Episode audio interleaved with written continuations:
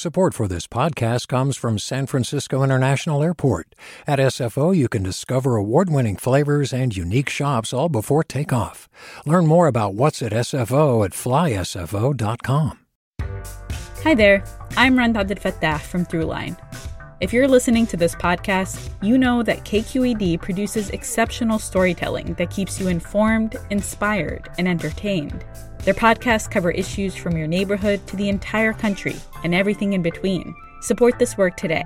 You can help us continue to bring quality podcasts to your ears. Just head to donate.kqed.org slash podcast.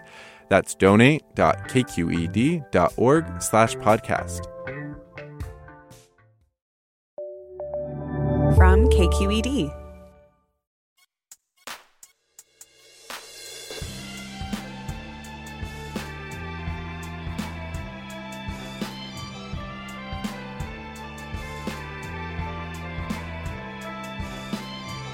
KQED in San Francisco, I'm Marisa Lagos in for Mina Kim. Coming up on Forum, did you eat granola this morning or give your kids a prepackaged snack in their lunchbox? You are not alone. Up to 60% of the foods U.S. adults eat are ultra processed, meaning they likely contain ingredients like synthetic emulsifiers, dyes, stabilizing gums, and firming and carbonating agents. These additives make our lives easier and make our food last longer, but they also mean we're eating food that can't really even be called food, in the words of our guest, Chris Van Tulleken. He's a scientist, doctor, and author of the new book, Ultra Processed People. That's next after this news.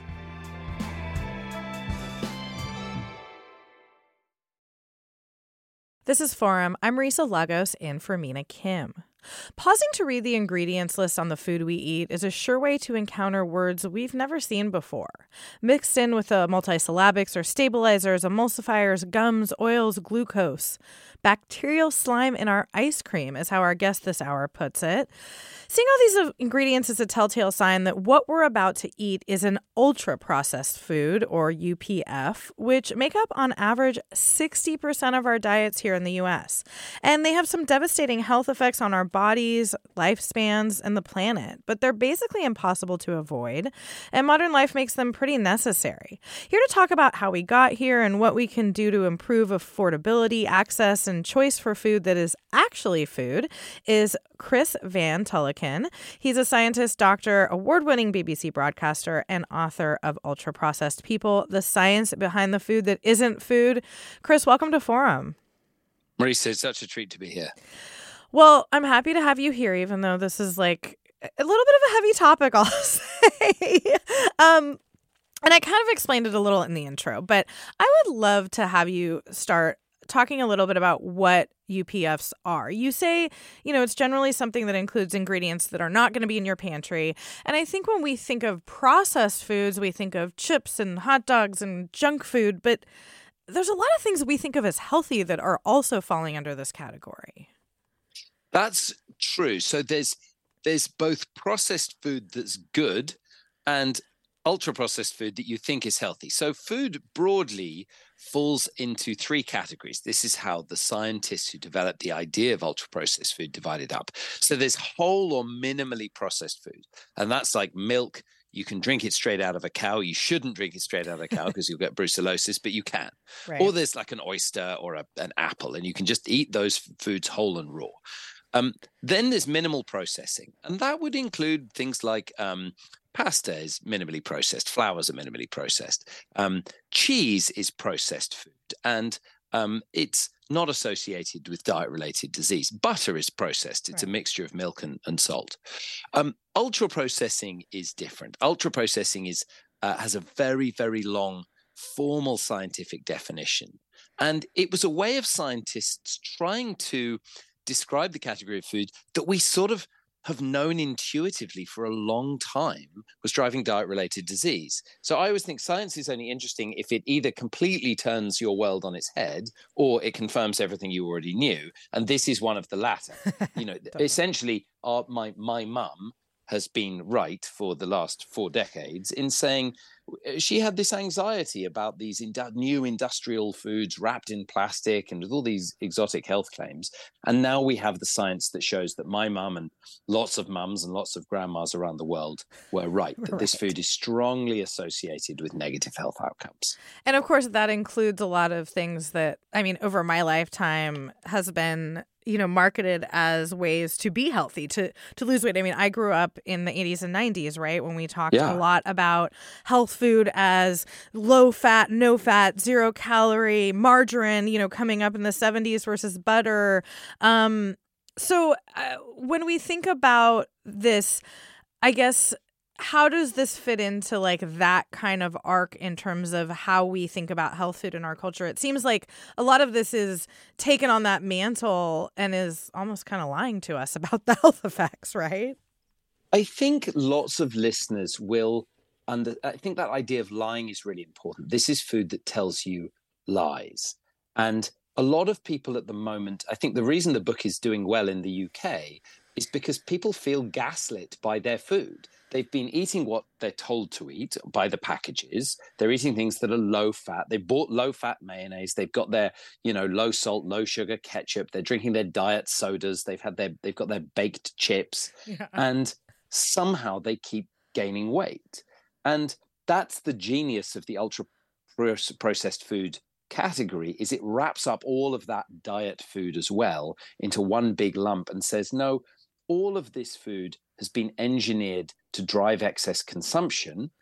And it also contains novel molecules arranged in novel ways that really mean it, it isn't food. And I don't say that casually. I think one of the really important things to remember in this discussion is to have it with some kindness. Many listeners will, particularly at the moment, there's a cost of living crisis around the, the globe many listeners will be unable to avoid this food. So uh, I have not written a book that says you must cut this out of your diet. Here is my diet plan. That I acknowledge as a public health problem is going to be impossible for lots of people. Yeah. Um, but but yes, there is a lot. It, one good rule of thumb: if there is a health claim on the packet, then it is almost certainly ultra processed. okay. What else? I mean, if you're standing either in the grocery store or in your pantry trying to sort this out, what's the quickest way? I mean, we kind of mentioned this idea like if you don't Look, recognize the ingredients. If you look at an ingredients list, so, so the big ones are almost all the bread that almost all of us buy. All right, of bread, we, something meals, we think of as, you know, healthy We think of bread as being bread, but bread really, proper bread, has three ingredients wheat, water, salt. That's it. And the the the yeasts that make it rise can come from the air. Now, of course, if we add a bit of yeast, that's fine. People have been doing that for a long time. And you might add some potato or other things you add to bread that are fairly normal or some seeds. But the bread that we all now buy, so a lot of people will read, if you look at your bread list, it'll have emulsifiers. It might have E472E. It might say Datem. It might say diacetyl tartaric acid esters of mono and diglycerides of fatty acids. That's a very common one. Very impressive that, contains, that you can rattle that off, Chris. I've been really practicing that. I've done a, I've done a lot of media for this book in the UK. But I mean, the, the I, by training, I'm a molecular biologist. Mm. So these sort of chemicals I deal with in a, in a laboratory setting, and we understand quite well what they do, and we're understanding increasingly well what they do to the human body. So our bread has become very adulterated and processing as as you kind of made this beautiful point humans have to process food we have compared to another animal of the same size if we looked at a non-human primate or a pig we have tiny teeth we have these tiny little jaws. We have very short digestive tracts. We've extended our digestive system out into our kitchens. So processing is completely normal. What isn't normal is there's now a very, very small number of companies making almost all of our food. And those companies are owned by pension funds. And it perhaps doesn't surprise, it shouldn't surprise us that food made by companies that have legal obligations to generate financial growth in other words they have to sell us more and more food year on year even though we have enough food that that food is somewhat different to the food that's made in our kitchens to nourish us and love us and uh, by people who, who, who love us who want to nourish us I don't want to strike me as you said pension funds. I mean, maybe it's good for pension funds if we don't live all to 120. Um, Oh, but, that's an incredibly sort of that's a whole new. Um, let's not get uh, yeah conspiracy theory here. Oh, I love that. I love but that. Well, you heard it here first. let's talk. No, it's not a conspiracy. It's not a no. conspiracy. This is just this is the normal it's capitalism. Publicly, it's it's it's capitalism, and that's I'm not an anti-capitalist. The book is not anti-capitalist. What we do know, though, is and this is not popular in the US or the UK is we do need more government regulation at the moment. So there's a fear that both our governments have of nanny statism, of creeping socialism, of big government. And in fact, what the situation we have at the moment is all the food we eat is controlled by unelected corporations who are owned by a very, very small number of people. You know, the, the pension funds, most of us don't have a private pension and we we are far more harmed than the food than we benefited in our pensions. So um, there's no conspiracy, but we know that well regulated companies can make enormous profits. The pharmaceutical industry is pretty well regulated, it's one of the most profitable sectors. Uh, so, before we get into a lot of i want to get further into like what we can do and how you know how we can kind of make good choices and all that but uh, talk a little bit about what this does to your body because i want to make clear this is not a diet book this is not a diet show. We're not just talking about obesity or being overweight correct? I mean that can be a sign of you know unhealthiness and and lead to problems but uh, overweightness in itself is not really what necessarily the only like health issue that these types Absolutely. of UPFs cause. And I love that you said overweightness. We're we're finding our way through the language, but one of the things in the book I try and do is whenever we talk about weight, the conversation is just separating with shame and guilt. And for a long time, people who live with excess weight, people who live in larger bodies, people who live with obesity, have felt that they are to blame. They are the weak willed ones and it's their fault. And it really isn't. And in fact, there's a very reasonable argument that most of the harm that comes from being larger comes from the stigma that you experience, particularly from doctors. So I, I mm. just want to say to anyone listening, you know, if you are struggling with your weight, it really isn't you, it's the food. And the invitation in my book is very much keep eating the food. It's I'm not saying stop this. My hope and my experience with many readers and my family is that by the end of the book, you will probably not be able to eat the food anymore. I've written I've written it using quite a well evidenced psychological technique where you just keep eating that food while you read the ingredients lists and I'll tell you what it does to you. So in terms of what it does, the big health effects that we know now that it has, there's very very good data. Uh, weight gain is the one that's most studied and so that's the thing I probably talk about more than any other. But we also know that this food is now the leading cause of early death on planet Earth for humans and for animals. It's overtaken tobacco products globally, and that's also true in, in the US and, and the UK.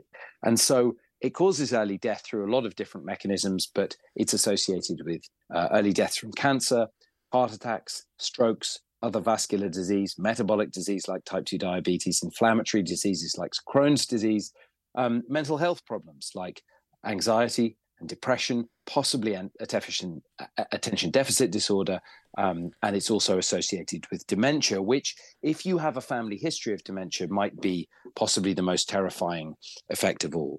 Mm. And so it's it's very unsurprisingly, I would say, associated with a very long list of negative health outcomes, um, Which you could experience even if you are not overweight. I think we should say that's right? very important to say, yeah. and that's one of the dilemmas around the new uh, anti-obesity drugs like Ozempic, Wegovy, semaglutide. Right. Um, it, it, the drugs um, may reduce your calorie intake, but if you are forced through your economic circumstances to continue to eat ultra-processed food, as a huge number of people in the states have to do, then uh, the Ozempic probably won't offset those other harms. We are talking about ultra processed food with Chris Van Tulleken, a scientist doctor and author of Ultra Processed People The Science Behind the Food That Isn't Food. And we should note that you ate all this food while learning about these health effects. So we'll talk about that after the break. Thanks for joining us. We'll be right back.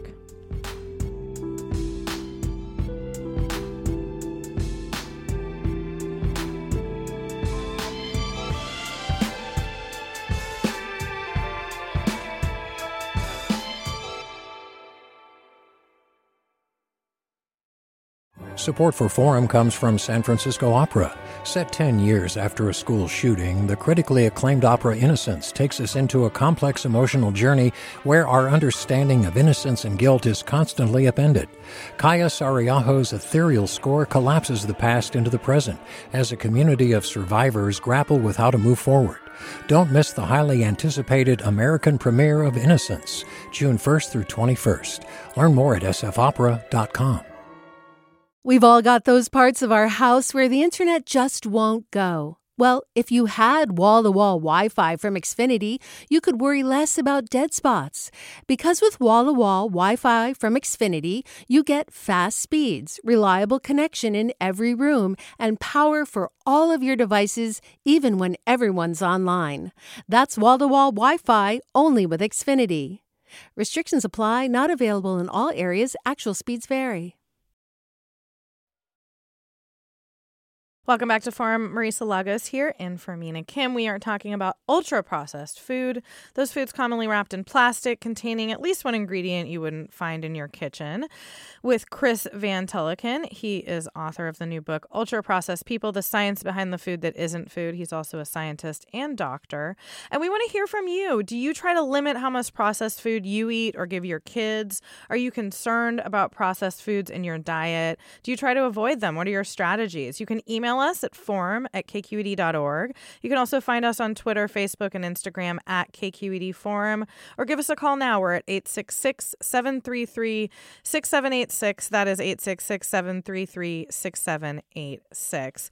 And Chris, um, I, we brought up kids in that call out because I have two kids. I mean, honestly, as I started How old reading, yours? seven and 10. And as I started reading your book, I thought, we eat really healthy. And then I looked at the snack cabinet and I went, hmm, maybe not. because it is hard.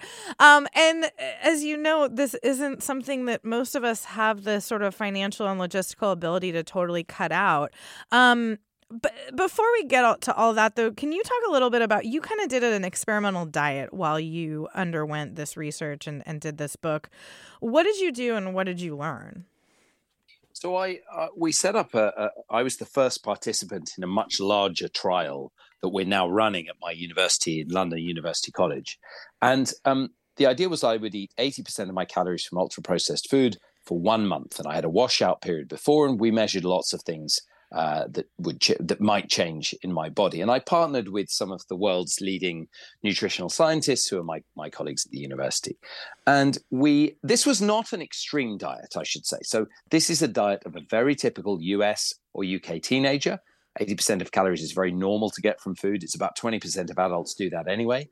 Wow. And I wasn't force feeding myself. I was just eating like I usually do, which I, you know, I'm a I'm a, a, guy who's a normal weight, a healthy weight, and I generally eat what I want when I want. So three things happened. I gained so much weight that in if I'd continued the diet for a year, I would have doubled my body weight. Wow. The second thing is we measured my hormone response to a meal. So um, you have hormones that go up and tell you to stop eating or tell you to start eating. And my hunger hormone response to a standard meal at the end of a month was still sky high at the end of that meal. So these are products that seem to be interfering with our body's ability to say, I am full, I can stop eating now. And that the fact that we even have that system may be news to lots of people. A lot of people think, oh, we, you know, humans have evolved in times of scarcity, so we just eat, we would eat constantly if food was available. That's not true. Um, obesity with abundant food is extremely rare um, if people eat real food. It's al- almost unheard of. And the third thing was we did a, a brain scan, and that that was kind of the most alarming bit. I thought nothing would happen. I'm I was 42 when I did the experiment. We saw huge changes in connect, connectivity between the habit bits of my brain at the back and those reward bits, the reptilian bits, right in the center. And I mean, that's, I know a little controversial. Some uh, other scientists have, and the food industry has pushed back on the idea of, of uh, you know, fast food and junk food and UPFs being quote unquote addictive. But I mean, uh, there's addictive can mean a lot of things, right? It doesn't mean your body is necessarily physically addicted to it like it would be an opioid, but you can create brain receptors that create cravings and, and make you act in ways you probably wouldn't otherwise. The evidence that this food is as addictive as um, chemicals like opioids or tobacco or alcohol for the people who are addictive um, is very, very, very robust. It's it's the, and and people can ask this, so people um, listening uh, will be able to say, well, how do I feel about the foods I really, really love mm. compared to cigarettes, alcohol, or if people have tried drugs of abuse, people may have tried painkillers after operations. I mean, addiction we define as use of a substance is continued despite knowledge of having a persistent or recurrent physical or psychological problem that's likely to have been caused by the substance. Now, ultra processed food meets that criteria absolutely. So it, it we know that there are properties of it that form chemical addictions. We can scan people's brains and show that they become addicted. We can ask them questionnaires and we can ask the simple question how easy do people find it to quit? And people find it really, really hard to quit. And we know that because um, so, so few people manage to lose weight in the modern US or the UK without, frankly, without surgery or drugs. Well, you've hit on the idea, though, that this is really difficult to avoid, not only just because of the ubiquitousness of UPFs, but also because of cost, right? And and and the sort of society we live in. Um, you know, actually, this is a great opportunity to read a comment from Jackie who writes. It's incredibly easy to make granola and granola bars that taste good and healthy and last. A few simple ingredients, any kind of nut butter and egg, some oats and nuts, raisins, or other dried fruit if you need to mix it all together. Squish it in a pan, bake it, cut it, wrap it, and stick it in the fridge. Please encourage listeners to find simple ways to have delicious and simple food. It's better for the planet and better for them. Totally true. Thank you, Jackie. That's a great recipe. On the other hand, we know that not everybody's on the other hand gonna whip up an aioli instead of grabbing that, you know, Hellmann's mayonnaise. So but- is ja- there a tipping Jackie point? makes yeah. Jackie ahead. makes an incredible point because what Jackie's showing I, is my my my guess is she's a, a highly intelligent, educated person. She has a fridge. She has um, a load of ingredients in her larder. She has a cooker. She has a pan. She has greaseproof paper. She has skills and knowledge, and all of those things um, take time and money. The time is money. The skills are, are handed down through generations, but just paying for that cooker to run and having the fridge to run to store it those seem like very trivial expenses if you're middle class. Right. if you're someone at the low end of the income spectrum having owning tupperware is really complicated. Owning the spices that will make those granola bars really flavorsome a bit of cinnamon a grating of nutmeg really really expensive. Owning the knife to chop up the ingredients the dates the nuts. Um, people don't often have the equipment. And in the uk you know we it, the same will be true in the US, but in the UK, there are a million households without a cooker or a freezer. Mm. And so these these proposals of eating, you know, simple, cheap, easy food, anyone can buy a, a bowl, a bag of porridge. Uh, that's true, but you have to factor in a lot of other costs. And we, we know that real food is much, much more expensive um, in time and money than than ultra processed food. So I know you're not here to tell us what to eat or what not to eat, but I do wonder, Chris, uh, is there a tipping point that you all have found in the research? Like we say, sixty percent is of our diets on average is made up of this. If we can't cut it out entirely, is there a percentage we should be aiming for? It, it's it's a great question. So my I pretty much refuse to give anyone advice. I don't know you. I don't know your budget. I don't know your preferences. I don't know what constrains you in life. But my feeling is there are two types of people if someone listening recognizes that they have an addicted relationship with these products, whether it's their bread or their spreads or their chips or the frozen pizza, um, they may find abstinence the best policy. That that's what I do. Um, I have the money and the resources and the knowledge and skills to do it. Um, just through the accident, the fortune of my birth. Um, some people may be lucky enough to do that, and abstinence would be good. And and so my book you run the experiment while you while you read the book the invitation is just to eat while you read and you'll be unable to to keep eating at the end. Now lots of people um, can can be moderate. It's it's a bit like alcohol or cigarettes. Lots of people can go out on a friday night and have you know a couple of beers a couple of glasses of wine and never develop a problem relationship with alcohol. But those same people might be casually drinking a glass of wine every night and that we know would be harmful. Um, same with the upf if you want to have a treat once or twice a week. And for kids, it really, I think, should be a treat, you know, at a birthday party.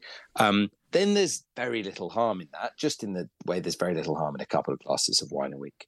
But if, if you find that you are addicted, if you recognize that in yourself, you may find abstinence easier than moderation. And the, the book is written like the Quit Smoking book that was a huge bestseller and it's very well evidenced to work where you keep smoking while you read. And that's mm. my invitation to the reader. So then what do you give your kids when they're going to the park?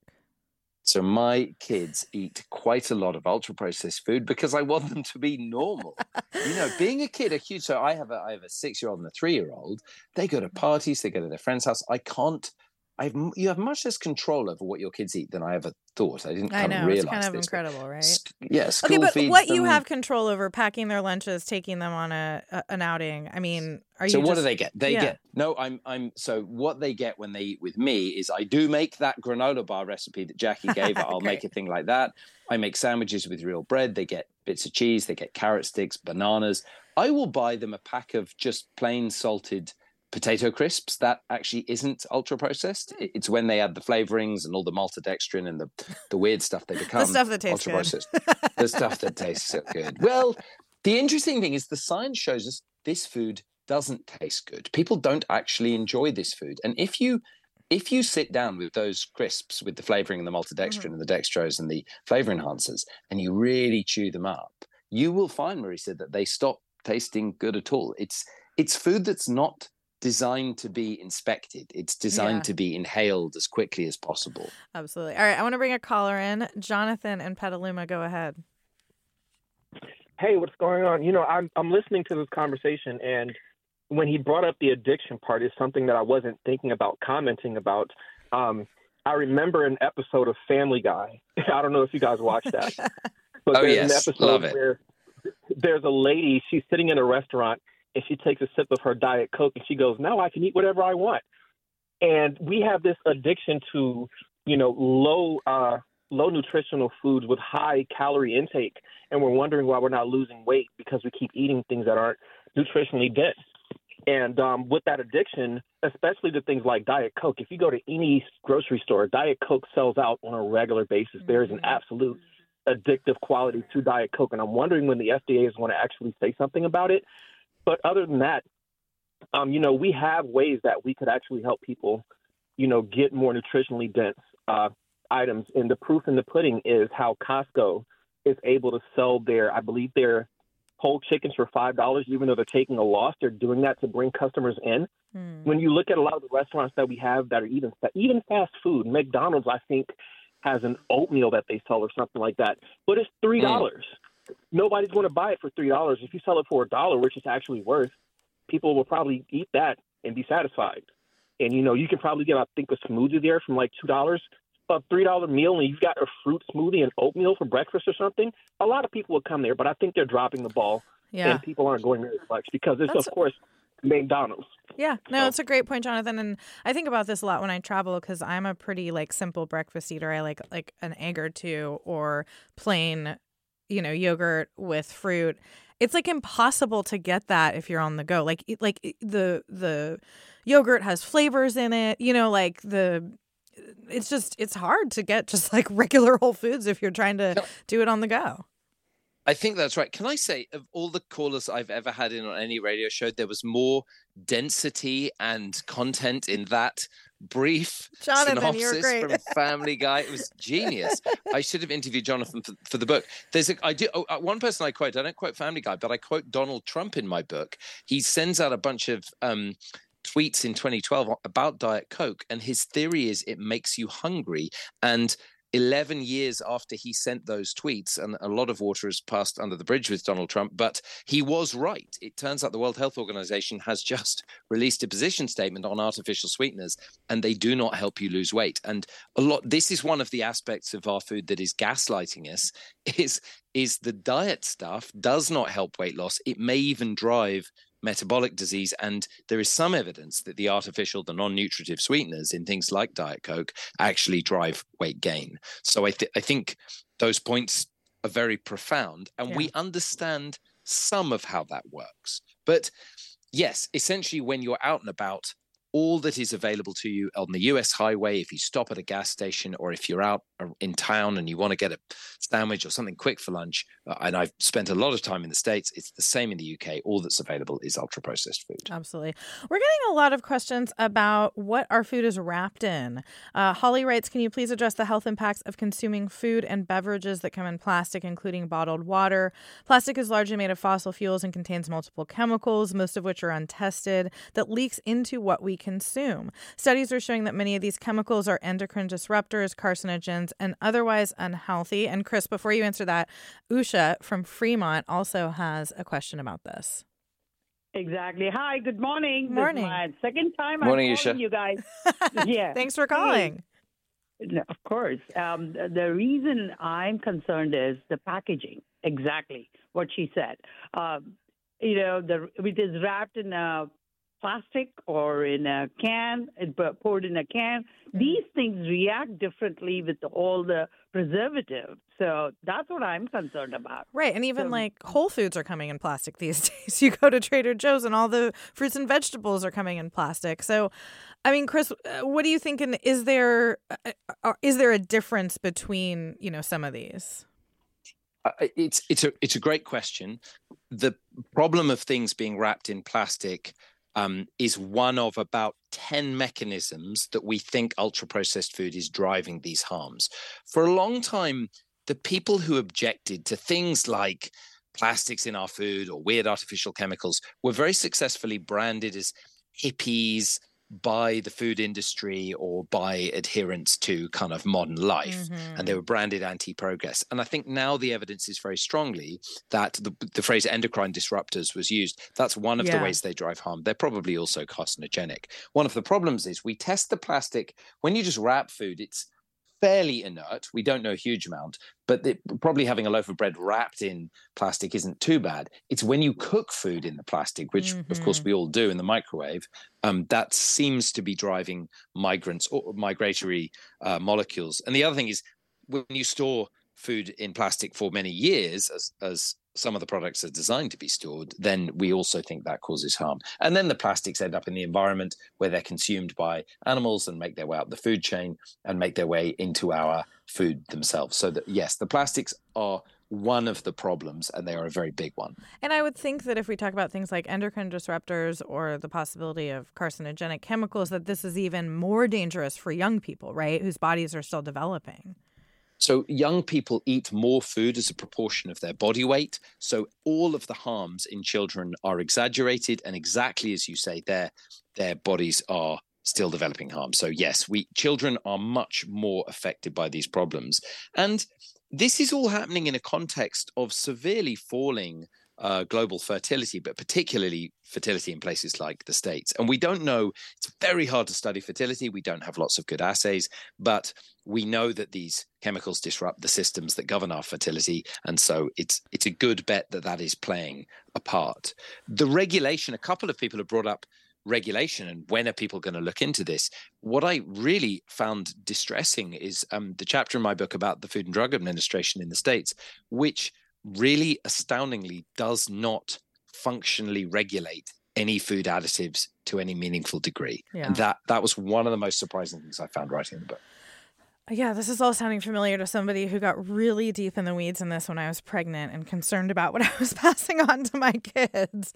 Um, we're talking about ultra processed food with Chris Van Tulleken. He's a scientist, doctor, award winning BBC broadcaster, and author of Ultra Processed People The Science Behind the Food That Isn't Food. And we do want to hear from you. Are you concerned about processed foods in your diet? What do you offer your kids that's not ultra processed? With no judgment, how much of your diet would you estimate is made up by UPFs? Or maybe even what's your favorite UPF? Um, we are here. Email us at forum at kqed.org. You can also find us on Twitter, Facebook, or Instagram. We're at KQED Forum. Or please give us a call. We're at 866 733 6786. That's 866 733 6786. Chris Van Tulleken is here. He is a public health expert and here to answer your questions. We'll be right back.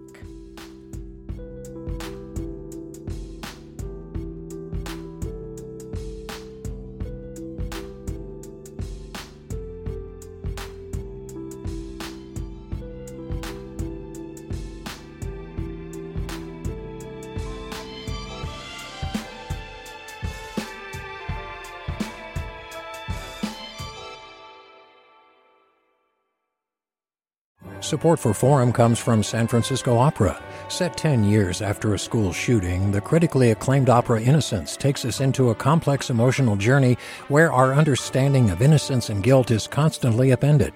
Kaija Saariaho's ethereal score collapses the past into the present as a community of survivors grapple with how to move forward. Don't miss the highly anticipated American premiere of Innocence, June 1st through 21st. Learn more at sfopera.com. We've all got those parts of our house where the internet just won't go. Well, if you had wall to wall Wi Fi from Xfinity, you could worry less about dead spots.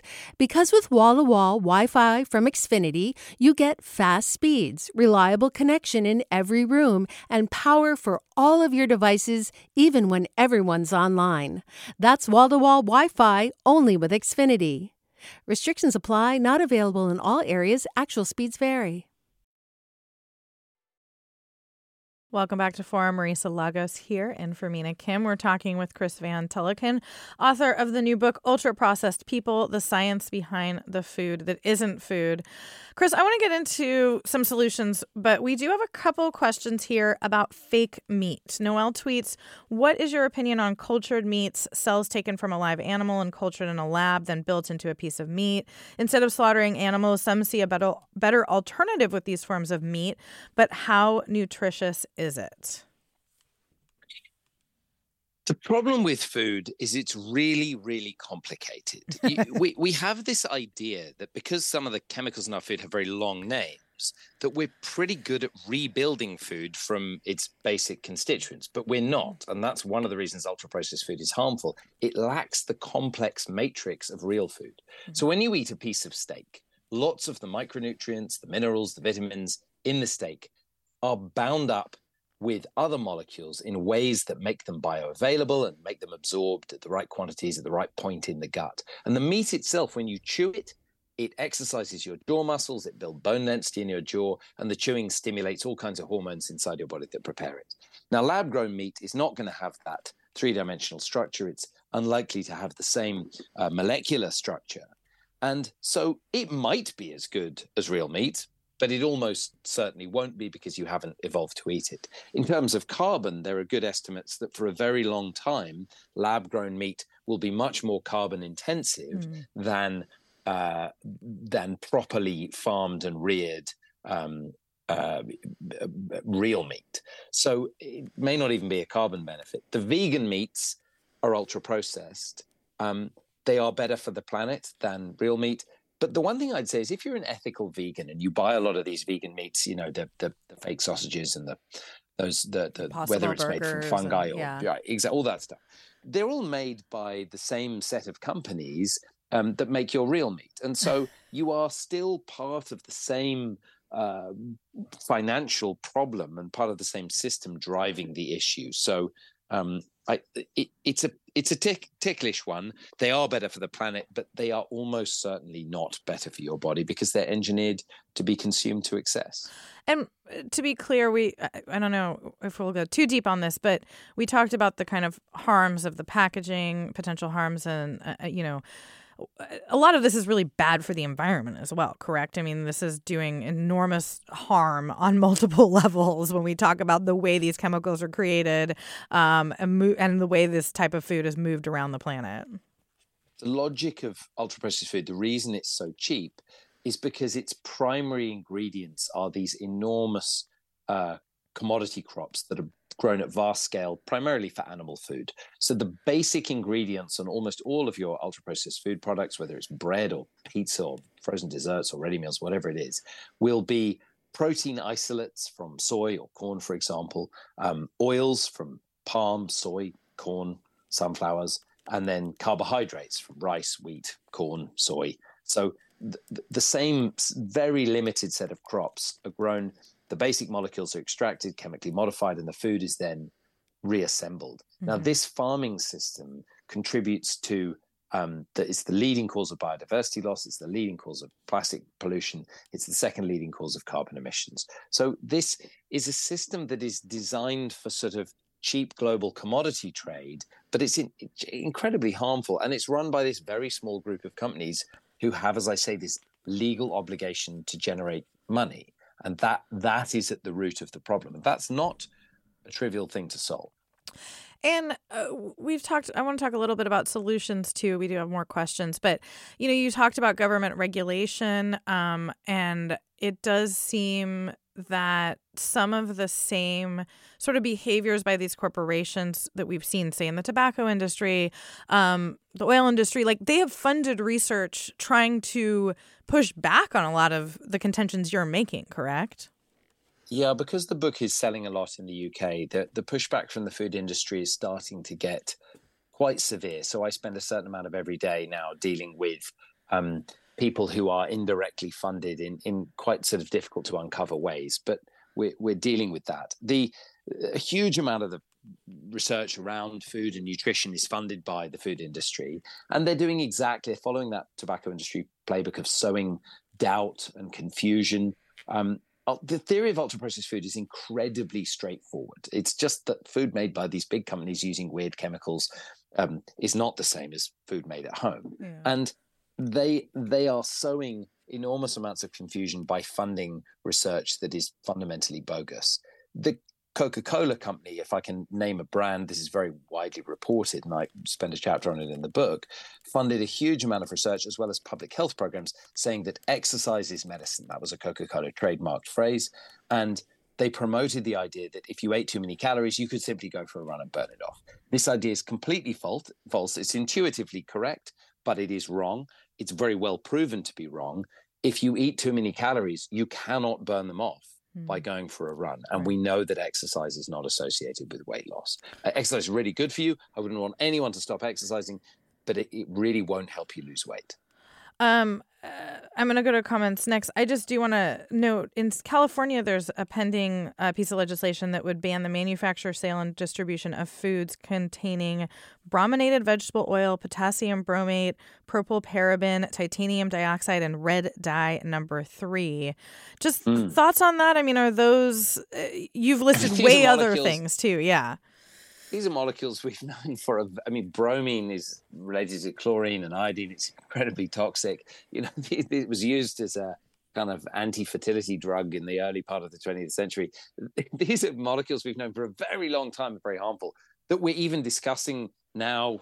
Uh, you know, in 2023, banning them in our diet is absurd. These aren't necessary molecules. So it, it speaks to, you know, that I think in the UK, we have a lot of data that people are increasingly enthusiastic about the government they have elected protecting them from giant corporations they have not elected. And we have a huge amount of evidence that all companies behave in the same way. We also know that if we regulate companies, that doesn't mean we're anti capitalist or that mm-hmm. we're anti growth.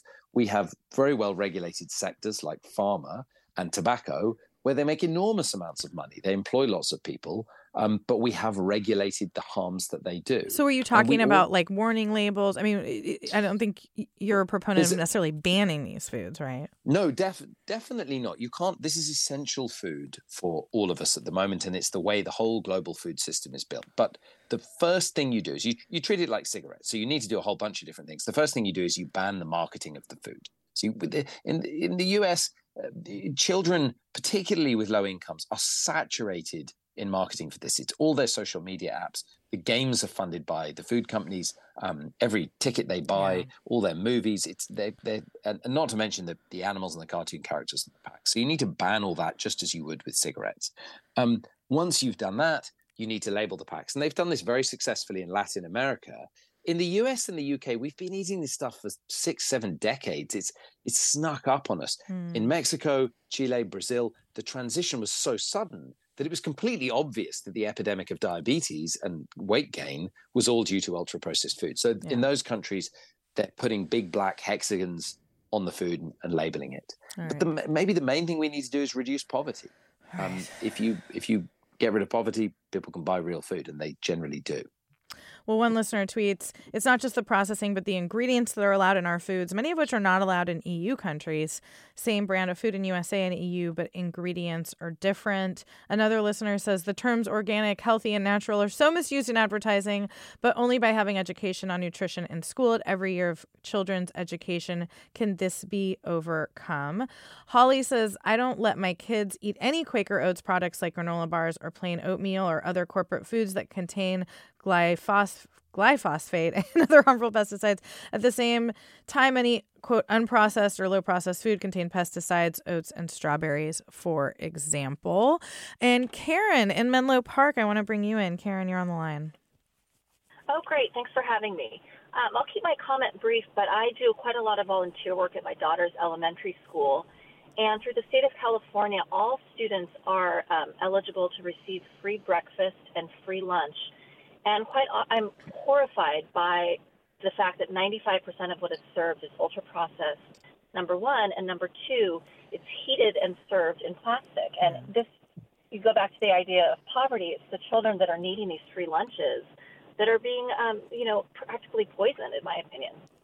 Thanks, Karen. I mean, that also brings up a point like whenever we get requests for snacks at schools, especially in the post COVID era, it's like prepackaged because, you know, for uh, sanitary reasons and ease and all of this. But it, it's, again, kind of back to this idea, Chris, that the most vulnerable among us are the ones who are most likely to be exposed to all of this stuff.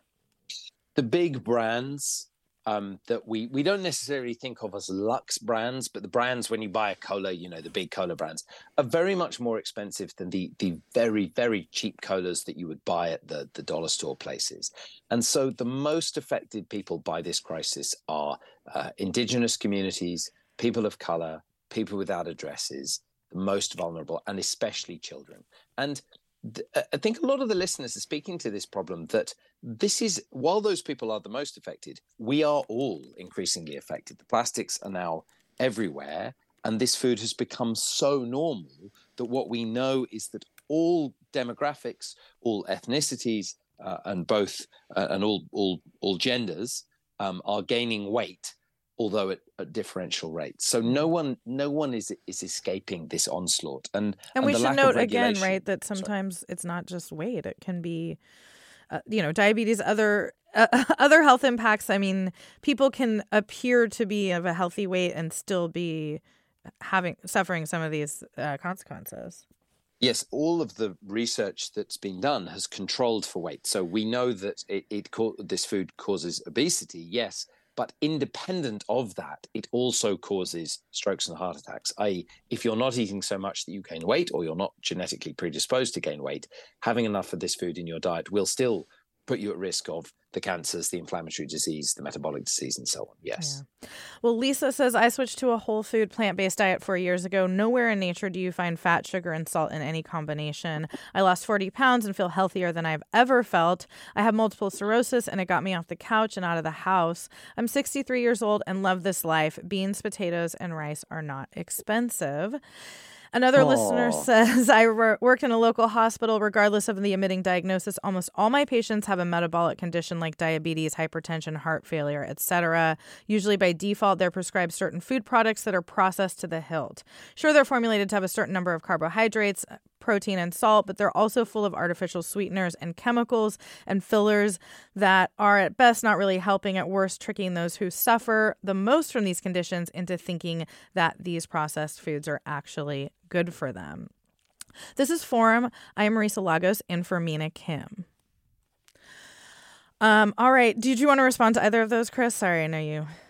Uh, we were. I think. I think yeah. the the, the medical foods is really interesting that, that, that we, we are often prescribing weight loss sachets, nutritional supplements that are ultra processed. And people will have had this experience. They eat these weight loss foods and they might lose a little bit of weight if they really if they really put their mind to it for six months, people can do really heroic things. But in the long term, they always bounce back and they gain more weight. And I, the, the shame associated with this is so severe um, I mean, the comment about the the epidemic of metabolic disease really resonated with me as a physician. Mm-hmm. So so many. This is common to all my patients as well. Yeah. All right. I want to bring in another caller, Sarah in Oakland. Go ahead. Hello. Um, thank you for taking my call, and thank you for your comments I wanted to push back just a little bit on what I'm hearing in this program as a mother who has two daughters with uh, eating disorders. And I hear your guest being very careful about how he talks about how people should personally handle the problem of overprocessed foods. But for kids like my daughters, um, calories are calories that are saving their lives. And we're finding that kids that are getting this health education in schools about some foods being bad, um, if they're predisposed genetically to an eating disorder, this can be information that can then trigger them to stop eating or stop eating fatty foods, and then they end up um, really sick. And so I feel like it's a little problematic to come at this from um, the consumer standpoint, especially with eating disorders going up, uh, numbers of eating disorders going up right now. Yeah. And I love the idea of addressing it, you know, from what we actually, the foods that are presented, what's in them, you know. Yeah. But just wanted to comment. Thanks, Sarah. yeah. Thank you for your call. Chris? It's such it's such an important point. I'm really uh, glad Sarah mentioned that. I mean, there are two schools of thought. When when when kids are struggling to eat things, then calories, exactly as she says, are calories. And restriction, we know that food restrictions are harmful. Um, I don't think that should uh, prevent us criticizing the companies that make harmful food.